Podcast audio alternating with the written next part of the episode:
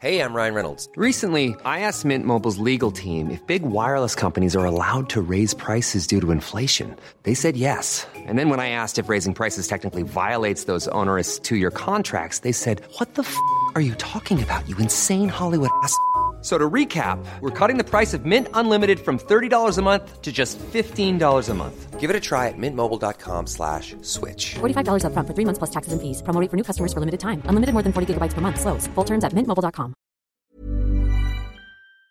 Le risque de famine dans la bande de Gaza est de plus en plus important, c'est ce qu'alerte l'ONU depuis plusieurs jours maintenant. Mais alors, que risquent les habitants de la bande de Gaza? Comment peuvent-ils s'en sortir? Salut, c'est Hugo, j'espère que vous allez bien, que vous avez passé un bon réveillon pour tous ceux qui fêtent Noël. On est parti ensemble pour une nouvelle plongée dans l'actualité en une dizaine de minutes. Mais exceptionnellement, cette semaine, je vous le disais la semaine dernière, ce sera un format réduit en raison justement de cette fin d'année et des fêtes de fin d'année. Cette semaine, je vous laisse donc avec Léa et Blanche pour un format réduit et aujourd'hui, je laisse du coup la parole à Léa.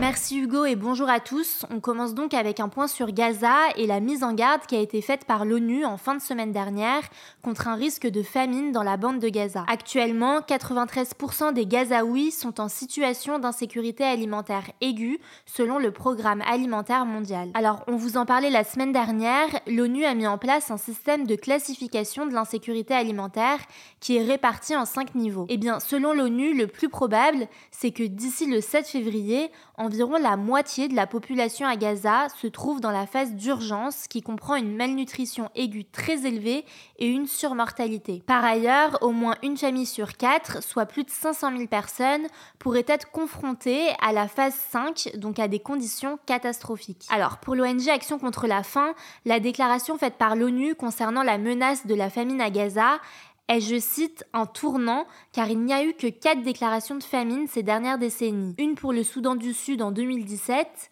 une pour la Somalie en 2011, une pour la Corée du Nord en 1995 et une pour l'Éthiopie en 1984. Mais alors, quels sont les risques d'une telle famine dans la bande de Gaza? Eh bien, selon l'Organisation mondiale de la santé, la famine pourrait provoquer plus de maladies, en particulier chez les enfants, les femmes enceintes, celles qui allaitent et les personnes âgées. Ça pourrait donc mener à plus de morts à Gaza. À noter qu'avant le 7 octobre, deux tiers des Gazaouis dépendaient de l'assistance humanitaire et que près de 60% de la population était déjà en insécurité alimentaire selon l'ONU. Mais depuis le début de la guerre, les organisations présentes à Gaza ne cessent d'alerter sur la situation humanitaire catastrophique, notamment à cause du siège total d'Israël qui rend l'accès à l'eau potable, à la nourriture et au matériel médical très compliqué. Face à ça, le Conseil de sécurité de l'ONU a donc voté ce vendredi une résolution contraignante pour accélérer l'acheminement à grande échelle et sans entrave de l'aide humanitaire vers Gaza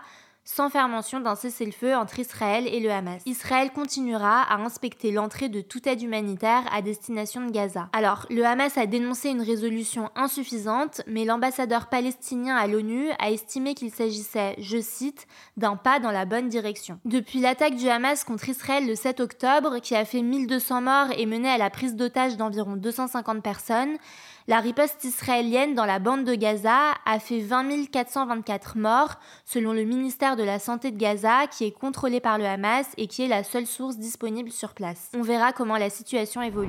On poursuit avec le reste de l'actualité en bref. Première actu, la ville de Bethléem, qui est située sur le territoire palestinien de Cisjordanie, a décidé d'annuler la majorité des célébrations de Noël en solidarité avec les Palestiniens de la bande de Gaza. Selon la tradition chrétienne, Bethléem est le lieu de naissance de Jésus-Christ. Donc cette année à Bethléem, les décorations ont été retirées, les parades ont été annulées, et alors que des milliers de pèlerins viennent généralement du monde entier pour les fêtes de fin d'année, il n'y a pas de touristes cette année. Lors de sa messe de Noël, le pape François a déclaré Notre cœur ce soir est à Bethléem, et il a apporté son soutien aux victimes de la guerre entre Israël et le Hamas.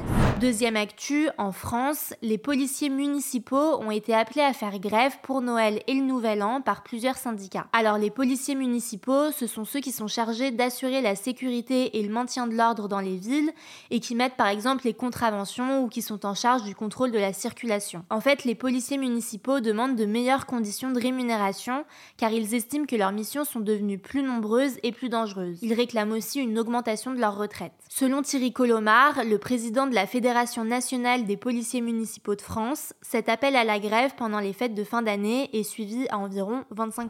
Troisième actu, L'avion en provenance de Dubaï, qui était immobilisé à l'aéroport de Chalon-Vatry dans la Marne depuis jeudi pour soupçon de traite d'êtres humains, a été autorisé à redécoller vers l'Inde ce lundi. En fait, cet avion qui comptait 303 passagers indiens à son bord devait initialement uniquement faire une escale en France avant de redécoller pour le Nicaragua, mais selon un anonyme qui a alerté les autorités, certains des passagers étaient victimes d'un trafic lié à l'immigration clandestine. Deux passagers de l'avion qui sont soupçonnés, je cite, d'aide à l'entrée, à la circulation ou au séjour irrégulier d'étrangers sur le territoire d'un État ont été présentés à un juge.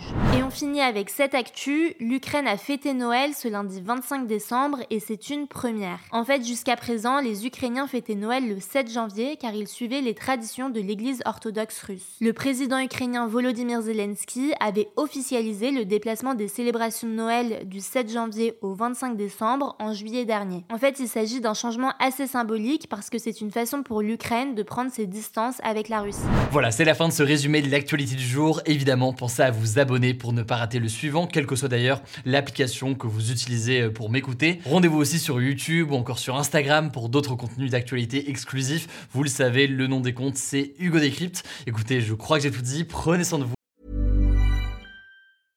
Mom deserves the best, and there's no better place to shop for Mother's Day than Whole Foods Market. They're your destination for unbeatable savings, from premium gifts to show-stopping flowers and irresistible desserts. Start by saving 33% with Prime on all body care and candles. Then get a 15-stem bunch of tulips for just $9.99 each with Prime. Round out Mom's menu with festive rosé, irresistible berry chantilly cake, and more special treats. Come celebrate Mother's Day at Whole Foods Market.